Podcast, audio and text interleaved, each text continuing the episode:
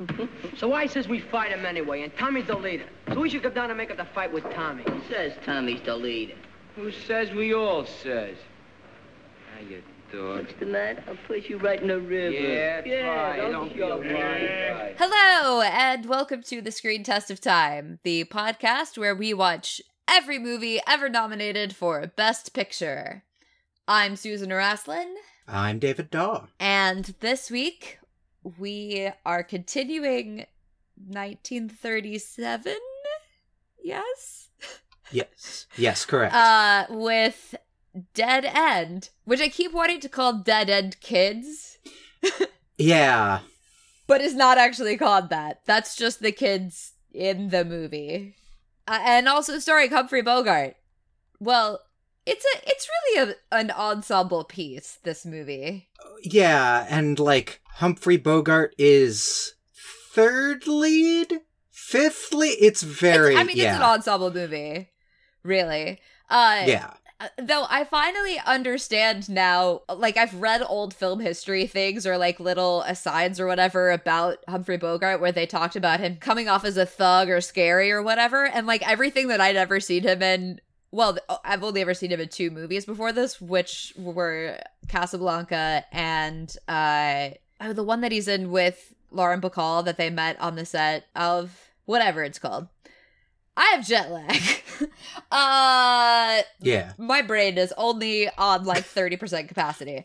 But you know, he's like not he's not like rough in those movies or scary. And in this he's pretty scary. I, yeah, I I mean, I honestly I spent a lot of time just thinking about how young he looks in this movie. Yeah, I wasn't sure at first. I was like, is that is that Humphrey Bogart? Okay, Yeah. it is. yeah, for sure. But yes, he does a like surprisingly good job of playing this gangster heavy. yeah, because I always think of him as being like kind of sad and like feeling a lot of feelings, which he actually does that in this movie too, but in a way that's also like really sinister.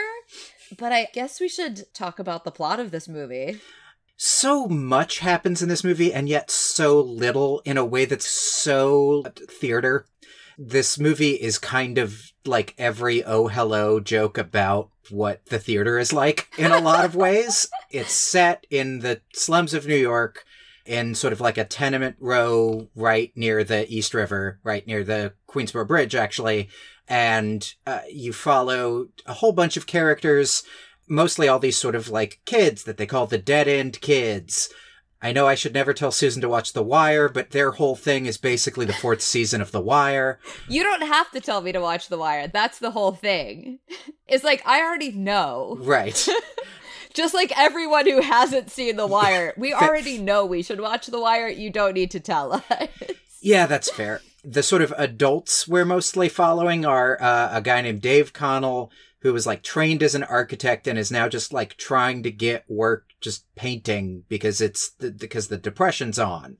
He is childhood friends with a woman named uh, Drina, who I al- like could not wrap my head around that being her name for like half the movie. I was like, I must be hearing this wrong.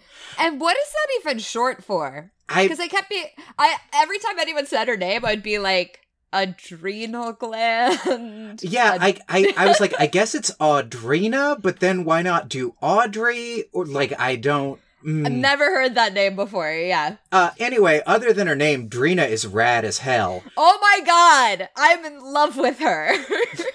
because she is striking for better pay and does all of these like very well considered class based statements about why everything in the fucking movie is happening, and she is she hates cops. she hates cops, uh, and She is gorgeous. that does help. I mean, like sometimes she would be on screen and I would just want to cry because she was so beautiful.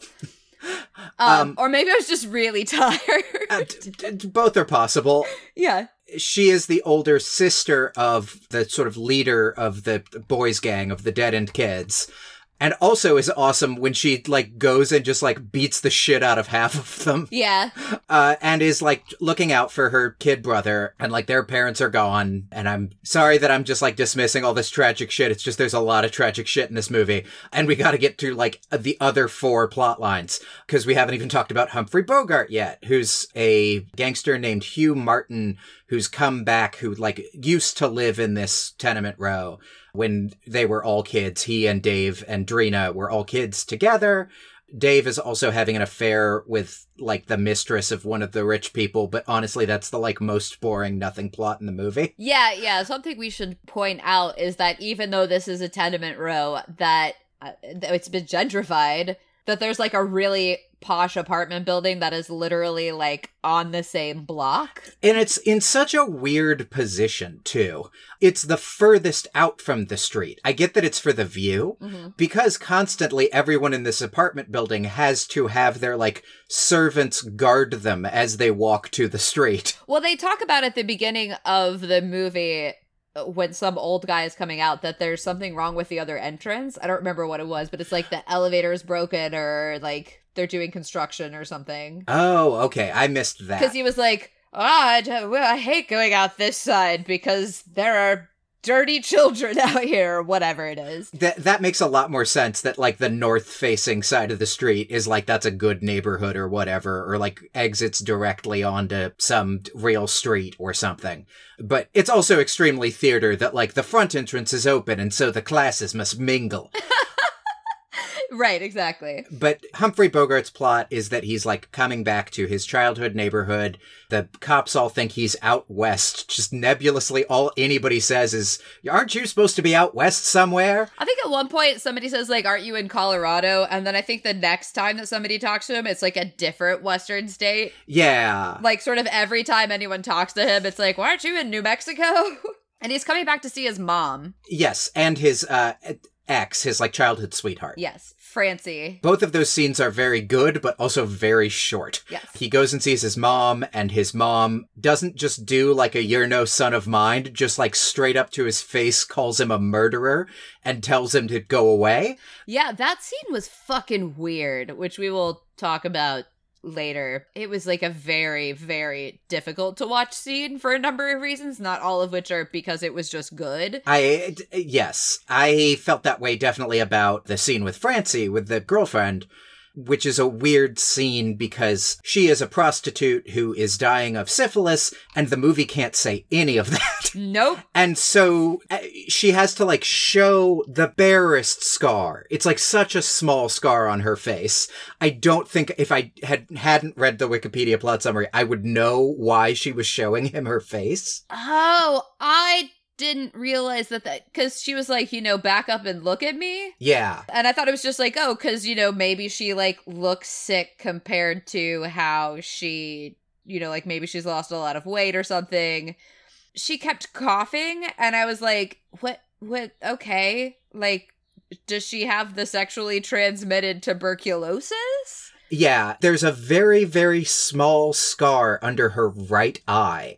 She still looks great. I totally did not see that, but okay. I I believe you. I'm just like it was that subtle. Uh, yeah, for sure. Uh, she says, "Look at me." And then he's like, "Well, why didn't you get a job?" And she says, "They don't grow on trees," which I thought was really like Jesus, the depression was so bad that it's not even money doesn't grow on trees. Literally jobs don't grow on trees. Yeah. And then he says, "Well, why didn't you starve?" And I was like, "You're a fucking asshole." Well, in her de- in the movie's defense, her immediate response is, "Why didn't you?" yeah, that's true. That's true. he gives her some cash, but like waves her away and and is disgusted by her. He then hatches a plan to kidnap this movie's little Lord Fauntleroy that falls apart extremely quickly because it's an extremely bad plan and ends up getting shot by Dave. Not shot. He stabs him. No, he Dave gets stabbed by Humphrey Bogart when they're up on the Oh yeah, that's what I meant. Yeah, sorry. But that is honestly so. I, I was kind of skipping over that part. Dave overhears them and then, being a good dude, loudly announces to a mobster that he's going to go tell the cops about him. Gets stabbed in the stomach and thrown in the river. Which he gets stabbed in the stomach, and it seems to have literally no effect on him whatsoever. I do gotta say, it's a fairly small knife, and I did think to myself, you guys aren't gonna stick around and like check? I get that you stabbed the dude. Yeah, that's true. But, like- yeah. It's definitely not they like cut off his head and are like, well, he's definitely done for now. They just like gave him a pretty bad chest wound and like kicked him into the river and we're like, I'm sure that does it. The river that, by the way, the kids swim in all the time. It's not like there's a fast current here or anything. Yeah. Dave crawls out of the river, finds him up on the rooftops. I was very unclear about why almost anything was happening in that part. It moves very quickly compared to the rest of the film. There's like a shootout up on the rooftops and he ends up killing Humphrey Bogart's character.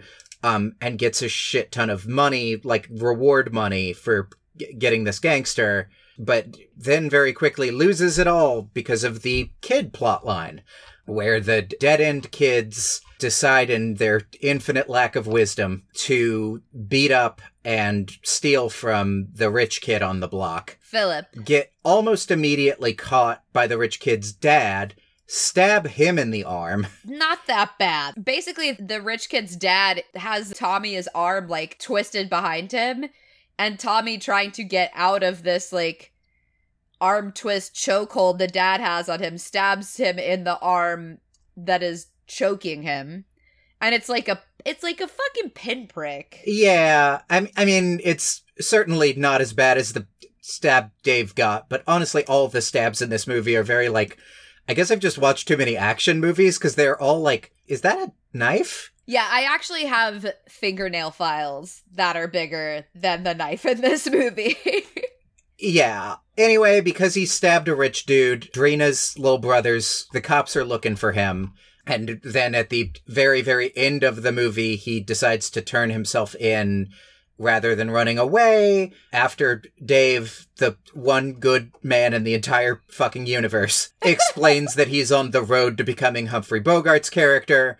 By this time, he's cast off the rich mistress he's in love with because even though he could have her now that he's rich from the reward money, he's realized what he really wants is Drina. I don't understand why he's realized that, but it is the completely correct decision. yeah, absolutely.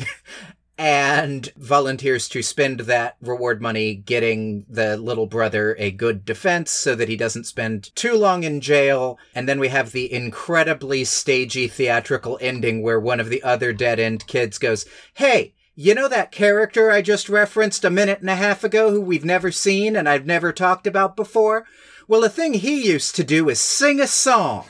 and then all of the dead end kids start meandering off singing this song they've very hastily set up as a like emotional ending and then we have a reverse of the incredibly good establishing shot of this movie going back up to the new york skyline end of film so, what did you think of this movie, David? Uh, I'm kind of. Uh, I don't really know in a weird way. I, I did not particularly enjoy watching it, but I enjoyed pieces of it. I certainly didn't hate it. I have no sort of outstanding anger at it, though I think I would have like had a much harder time explaining the plot, even harder than I just did had I not been looking at the Wikipedia page right now because there's a lot of just like why is this scene here? Why did this scene happen? Scenes in this movie? Mm-hmm. So, I. I really liked this movie, and I will tell you why. I fell asleep four times watching this movie because I tried to watch it on the plane coming back from Prague, and I'd had like four hours of sleep the night before. And because of time differences, like by the time that I started to watch it, I had already watched Isle of Dogs, both Fantastic Beasts and Where to Find Them movies, and then was like, well, time to tuck into my screen test of time movie. And like, I'd been up for 24 hours at that point and passed out. Then I got home and like the very first day I tried to watch it and again fell asleep. and then yesterday, actually I tried twice on the first day. And then yesterday I fell asleep 24 minutes from the end and then watched the rest of it this morning. the movie moves pretty slowly, and all of the different characters and groups of characters don't seem to have any connection until about 60% of the way through the movie when you suddenly like see how all of these threads have now woven together Yeah. which to me is totally brilliant but i would not have seen that had i watched it all the way through in one sitting instead of like restarting it 10 times because the first like 36 minutes of this 90 minute movie i was like what the fuck do all these people even have to do with each other? Honestly that's kind of my objection to the film. Like i understand that like yes they do start to interweave as you go through but like it's honestly like the thing that is inelegantly done is not the weaving together because you're right that part really works. It's the establishing of everybody's individual plot line. There's just so much expositionary like i'm this guy and i'm friends with this guy. Now i know that you're the new kid on the block. My dad does this thing. Stuff for the first 30 40 minutes of the movie that i was just like god fucking get to anybody doing anything and then when they did the movie really picks up but because they're doing this very theater y, you are there. You can see the like different characters wandering onto stage and off stage. And now we, we're gonna care about these people for four minutes in a way that was just like, all right, okay. Well, the kids gang really functions in a weird way as kind of a Greek chorus. That you'll have like something happens with Dave where he goes and talks to Kay and and it's like, "Oh, we we all are so tortured about the fact that, you know, you're cuz she's basically like a kept woman. Like, "Oh, we're tortured about the fact that you're a kept woman with a man that you don't love, but you've been poor and it was awful, so, you know, I don't begrudge you that or whatever." And then it's like back to the kids swimming in the swimming hole. And it's like the movie is very smartly constructed, but not necessarily compellingly so until we're like pretty far into it. Yeah, I totally agree. I think the thing that kind of exhausts me about this movie, it is an extremely structurally well composed movie, but like it does not give a shit about doing that with a light touch. No. Sometimes it really works, and sometimes just like the Greek chorus kids are like, look at those kid like guys up there in their literal ivy tower. It's so bright and shiny up there. I bet they don't even know what it's like to be one of us. And it's like, yeah, for sure. They don't. I get it. I have I've I've been watching the movie you're in. They for sure do not get it. Right, right. There's a thing in particular actually toward the end where Philip's dad, the rich kid's dad, says something to Drina about like there are other boys like Philip and they need to be protected too. And I was like, "Oh man, fuck you, dude." But that in and of itself drives that whole point home. So we didn't need to have all of that other shit happening the whole time. Yeah. like all of the very heavy-handed like gee whiz our lives sure are tough and the rich people just don't know about it and it's like his dad just saying that my son who has everything and lives in like you said a literal ivory tower and has like a governess at the age of 14 yeah children should be protected the kid's protected Yeah. we don't need to fight for that And like very explicitly he's like and other kids like him and it's like oh we're really just making it explicit that this is a class warfare thing. You are doing this on behalf of all rich little kids and you actually think like that you are so willing to blow off all kids not like your son. right right like oh well they should all just be in reform school Yeah. And the stuff I think with Drina actually is a much more effective use of the class warfare stuff where she's talking about going to strike and there's the point where she's like stuffing her shoes with paper and she says the paper helps spare her shoes but not her feet. And she's talking to Dave and Dave is obviously distracted because Kay is like standing at the balcony of the Ivory Tower building and and that's like oh okay so we're getting this but we're also getting it within the context of this relationship that we're establishing or actually two relationships that we're establishing the one between Drina and Dave and the one between Dave and Kay Yes. or like when the cop comes and is like you know, where is this boy who stabbed the guy? And she she won't help him.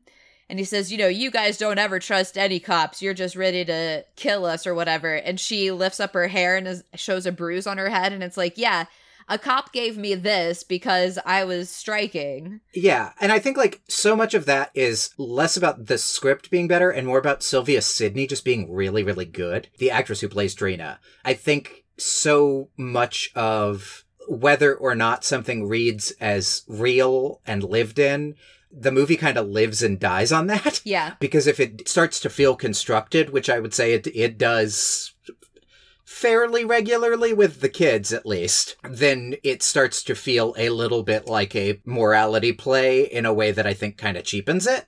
I think what makes this great is that like the set for this is huge. There is not a realism to it, but a like, oh, you are there sense to it when that starts to break down, I think the movie gets a little bit worse. And when it starts to feel like you're watching a stage play and not like in this tenement row. That feeling of realism, uh, for me, was actually most effective during the rooftop and then warehouse question mark chase scene because they did some really incredible camera work in that scene which i think is why it feels like it moves so fast and you don't know what's going on because it's so dark. And then there will be like lines of light coming in through broken slats or whatever. Like it feels disorienting and you can't see like where babyface martin is or where dave is or whatever. And i think that that was i think that was on purpose. Yeah. But then there are the times where it does break down and feel like a stage set. And a lot of those times are actually with the kids where they're like swimming in the river this is their little water hole. And I had the thought of when they did this on Broadway and then moved it to the movie, they were like, oh, we can have a real river. Yeah. and then just exploited the shit out of it. Oh, for sure. They are so impressed with themselves that there is like a big body of water at the front of this set. They should be. The set is really great.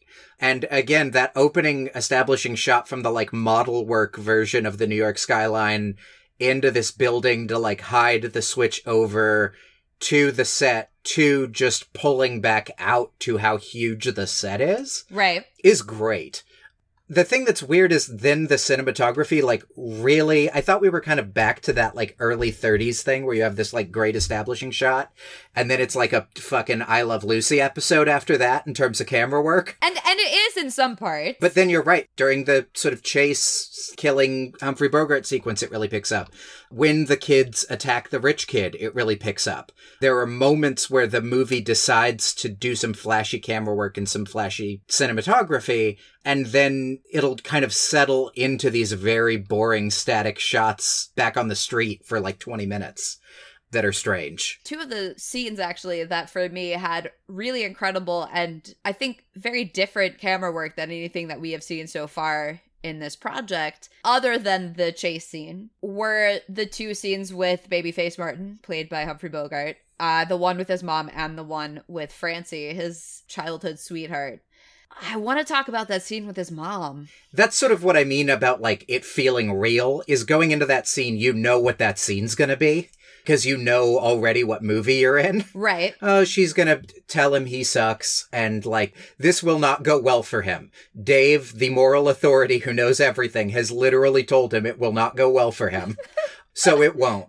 Right. But like the degree to which she hates him and the specificity of it and the way it is shot and performed is like, oh, oh shit. Marjorie Main made me feel made me feel bad. And like I have a great relationship with my mom. and I was like, "Oh god, this is because it is not it is not the like you are no son of mine, get out of my home." She is so distressed and so clearly terrified of him and like also probably some kind of sick or unwell that is not really ever specified but her voice is this like really tremulous monotone where it's like she's getting it out and is terrified of saying the things that she's saying, but she has to get them out. Yeah, I mean, she very clearly, genuinely had kind of blocked out she had a kid in this way where she had like, she was never going to see him again, Mhm. never going to have to deal with this thing, and not in a way where she had like really literally forgotten she had a son, but in a way where she had just like decided to never think about it. She literally screams in terror when she recognizes him. You know, I, I felt differently about it. I felt like she had rehearsed the things that she was going to say so many times in her head, but had never thought she would actually have the chance to say them. And that was the only reason that she got them out through that level of fear was that she was like, You're here and I'm going to do it, even though I'm terrified. but yeah, I think she probably rehearsed all of those thinking she would never see him to say them. Yeah, I interesting. Yeah, I can definitely see that, and like that. T- that yeah, that makes sense. I I think I read her performance as being very spur of the moment, but I think like yeah, I I don't really have any evidence to say that it builds so methodically that like yeah, I think you're right. The more I think about it. Clearly, her anger with him is very long-standing because he's been a shit since he was a little kid. He's like in the papers. Like he's that level of famous gangster. Yeah, we should talk about the cinematography because it's such a darkly shot scene in a movie where, like, honestly, I think they overlight a lot of shit. hmm Like, outside. The outside that's clearly inside of the set is, like, very, very, very bright when it's daytime hmm in a way that feels very like 1950s television. Yeah. And so I kind of thought like, oh, we're just doing this thing. We're just doing that. We've just like hung up fucking lights everywhere to make sure everything's lit from every angle so that there's no way we can shoot this where we fuck it up. And uh, that I thought that was what we were going to get for the whole movie. But then there are these sequences like the one with the mom where they sort of move to a smaller space and care really, really deeply about the lighting. That there's like some real laying it on thick biblical stuff around like who is in light and when in that scene. Uh, there's a lot of like chiaroscuro going on in this movie when it wants to have that, which is interesting because it's always inside when it happens, but then there are these other shots that are also inside that are also in a tenement where it's like, why is this so lit? Like Tommy and Drina's apartment is lit like a 1950s sitcom Yeah. but she i think lives in the same building or at least like close enough to babyface martin's mom so like why is her apartment so dark oh right because it has to be for this like heavy symbolism yeah it's it's an intense scene it's super uncomfortable and and i also watched it like three times because of uh, and every time it was super uncomfortable. It, it was it was not amazing. I mean, it was not like an amazing feeling. It was a totally amazing scene. Both the actual like chase action killing sequence of Humphrey Bogart and the the sort of part where the cops show up afterward to clean it up are kind of the highlights of the movie to me. Well, the scene with Francie to me was like, even though it made me hate Humphrey Bogart's character completely, finally, I was always thinking, what is his redemption arc? And there isn't one. Like, he's just a bad guy. But the scene with Francie where he meets up with her, like, in an alley, or she comes out and is like, Who's asking for me? And he says, You know, let's go over here and talk. And they're in an alley. And the shot is basically them from like the shoulders up, and their faces are really, really close together. And it was super hot before it was not. My thought kept being, Where are their hands? Everybody kind of looked like some stuff was going on below the waist. the same way San Francisco got a like, oh, I see how you get gone with the wind out of this. Mm-hmm. That scene had an extremely oh Casablanca, like like oh okay yes of course Right, right. Yeah. But it, it definitely looked like there was some hand stuff going on off screen. And then the shift of that to where she's like pushes him away, and then suddenly our shot opens up and we can see them completely. And she says, you know, look at me. And they have this whole thing that transpires where he realizes that she's become a prostitute and that she also has some sort of sexually transmitted infection. That was a really like, you're there in the moment thing because if you had been one of them, all you were seeing is them, you know, the other person's face and then like a little bit of their shoulders with how close they were together. And then it opens up in her like, look at me line. And it was really, really good. And and also like really distressing again in a way that was effective and like a good use of film techniques and getting away from the theatrical acting and doing a thing you can only do on film. I want to disagree with you in one very specific sense that I actually kind of like. Is the only thing about that scene that I do think is theatrical and kind of stagey, but I also really, really, really like is um that's the same alley where his body falls. It's the same spot where he falls and dies. Yes. That is very like, oh, do you get it? Do you do you see? when it happens, but it also really works when it happens. I totally agree. And I don't think that was just because, you know, even though they had this really huge set, it does have its limitations and like how many alleys are you going to build? Right. But the answer was like five. Um, so. right. And they pick that one for his body to fall into. And it's actually kind of one of the things I really like about the sequence with the cops after he has died is that isn't the alley you'd pick it's a very small crowded space and they do like stuff 40 50 gawking extras in there and a lot of the staging around the whole thing the cops coming in and figuring out who the body is. And like this movie is one of the ways this movie is very very good is the way it shows the cops being inept. It is a lack of care always. They just do not pay attention to detail and don't really care who that hurts or if that means they're doing a bad job. Right. And so there's a whole sequence in that scene where the like beat cop loudly announces like that can't be babyface martin i was just talking with that guy for like 20 minutes an hour ago and the two detectives at the scene are like hey never fucking say that out loud again as long as you live idiot like what? Why are you such a dipshit? Yeah. There actually there's a moment in the movie where the cop says oh i should have learned to trade. And i totally thought the first time i heard that i was like I, I that's not what he said. I'm just really tired. And then the second time i was like nope that's what he that's totally what he says. The movie itself is like cops are bad actually. Yeah. And also at the end when the when the little brother when tommy uh turns himself in he has to insist to get the cops' attention like four or five times and has to loudly announce, I'm the guy that stabbed that dude earlier. Before the cops go, hey, you're right, you are, and grab him by the arm. Yep. Yeah. I, I mean, I don't know what else I have to say about the movie. Like, I feel like we've pretty well gone over it.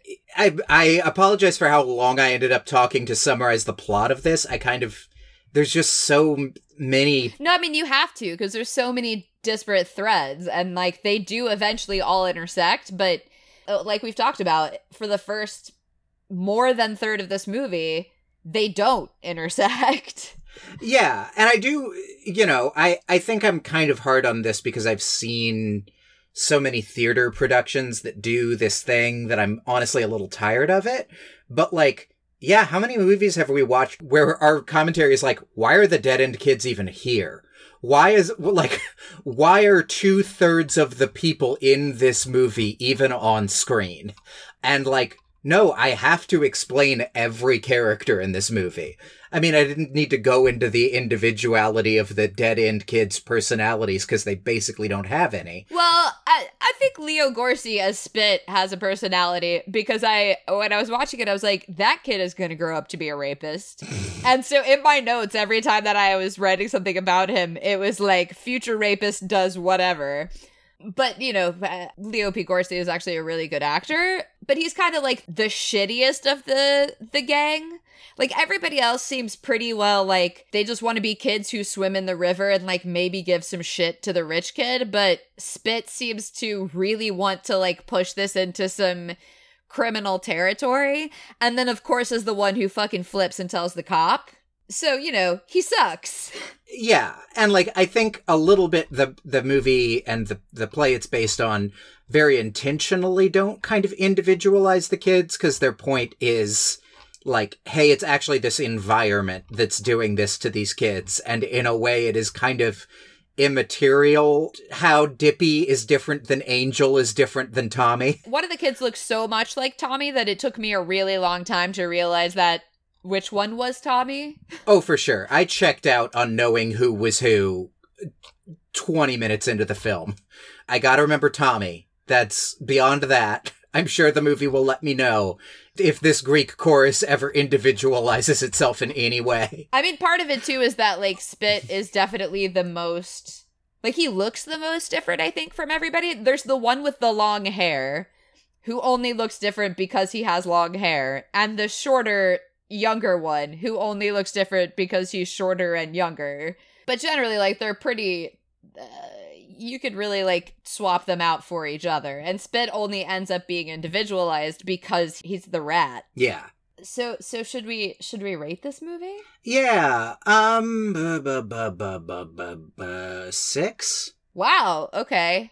I I, I was gonna say nine. whoa no no um i mm, i mean i i thought you were gonna come back at me with a seven and i was gonna be like yeah all right. But like n- n- it's it's not that good. Very long parts of it are dedicated to like nothing. I'm just I'm really impressed with how they managed to link everything together. I'm also I think I'm just so in love with Sylvia Sidney that I have had uh I, you know like I'm I have been a little bit um overly enthusiastic about it. I- I also love that Joel McCrea who plays Dave is essentially like Spencer Tracy I don't hate. Uh, and Humphrey Bogart I thought was really excellent in it.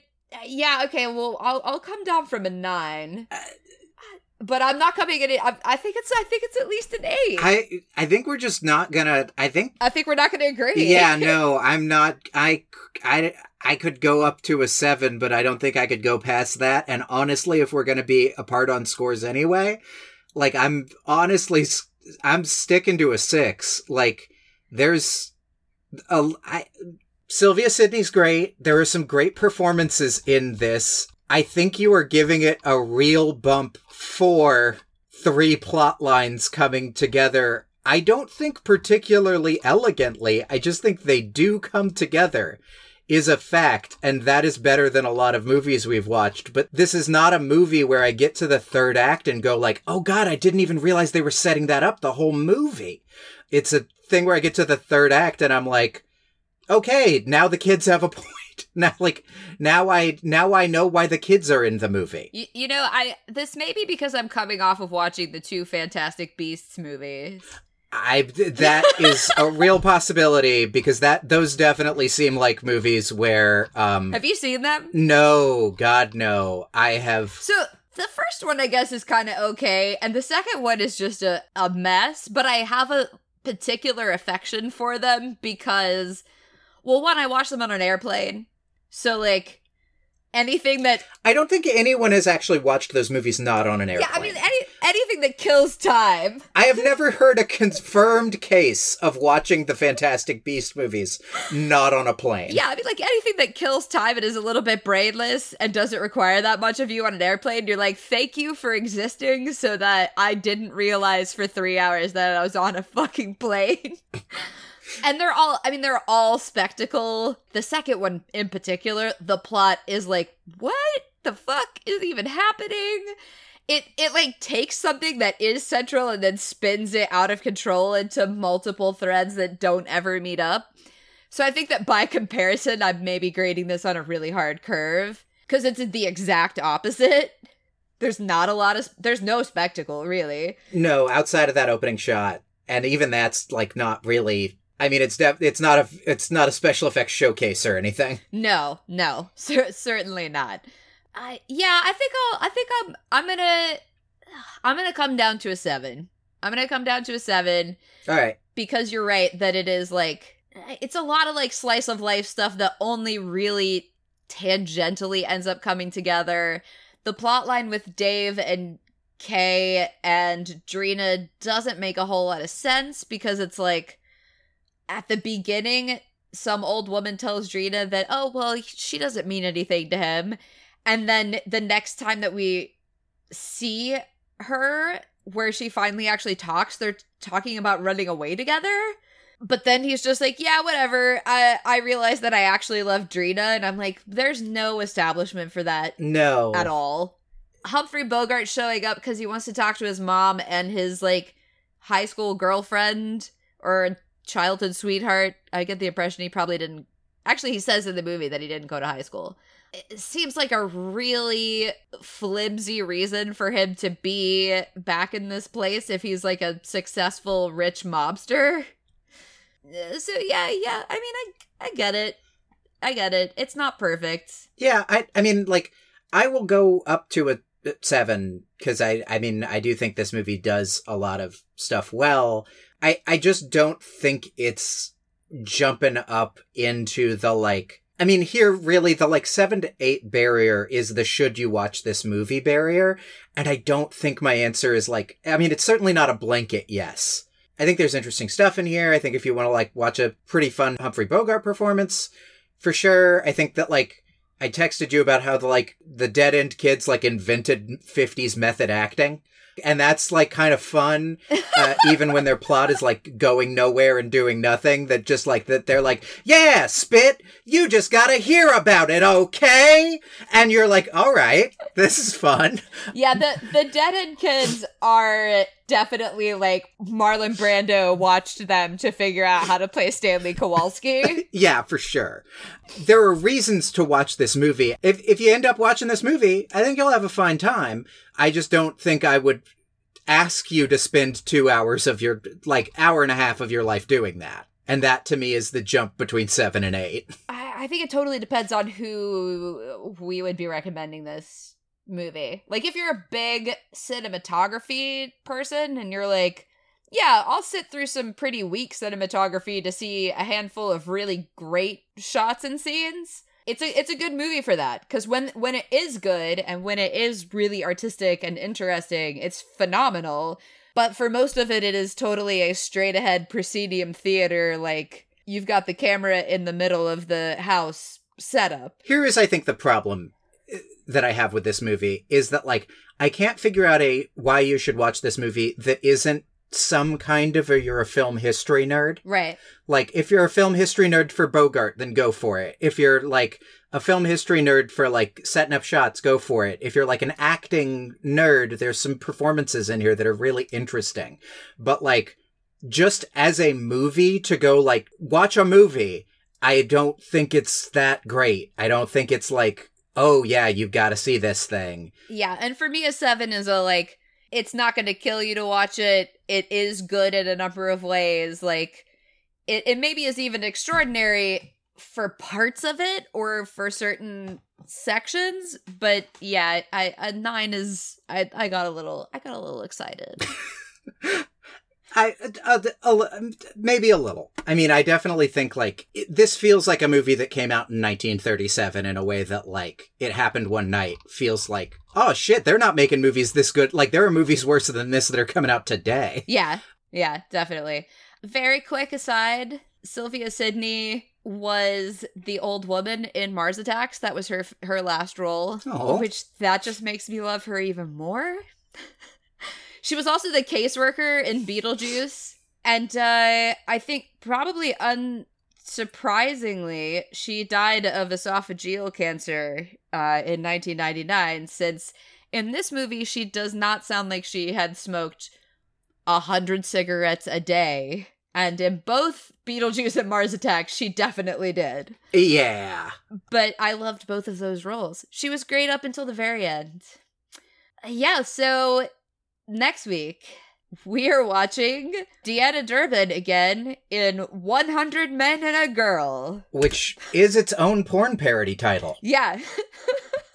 you don't even have to change it. hmm and makes me super uncomfortable because she is definitely still a teen in this movie, so Hoofa doofa. I have no idea what it's about, but I'm sure she'll sing because that's that's what she does. John Cardwell, a trombone player, is only one of a large group of unemployed musicians. Is the, is the start of the plot. The poster's garbage, so maybe it'll be all right. Yeah, maybe, maybe, maybe. Until then, This was a movie based on a stage play, and you could tell several times, but boy, they put some money in it. nine hundred thousand dollars, in fact. Yeah. Bye. Bye, everybody. Well, your fight's at four o'clock, eh? Yeah. Yes, sir. We'll be there right on a minute. That's the wrong way. Get there early. Earlier than you said, see? Then they won't be ready for you. Yeah. Yeah.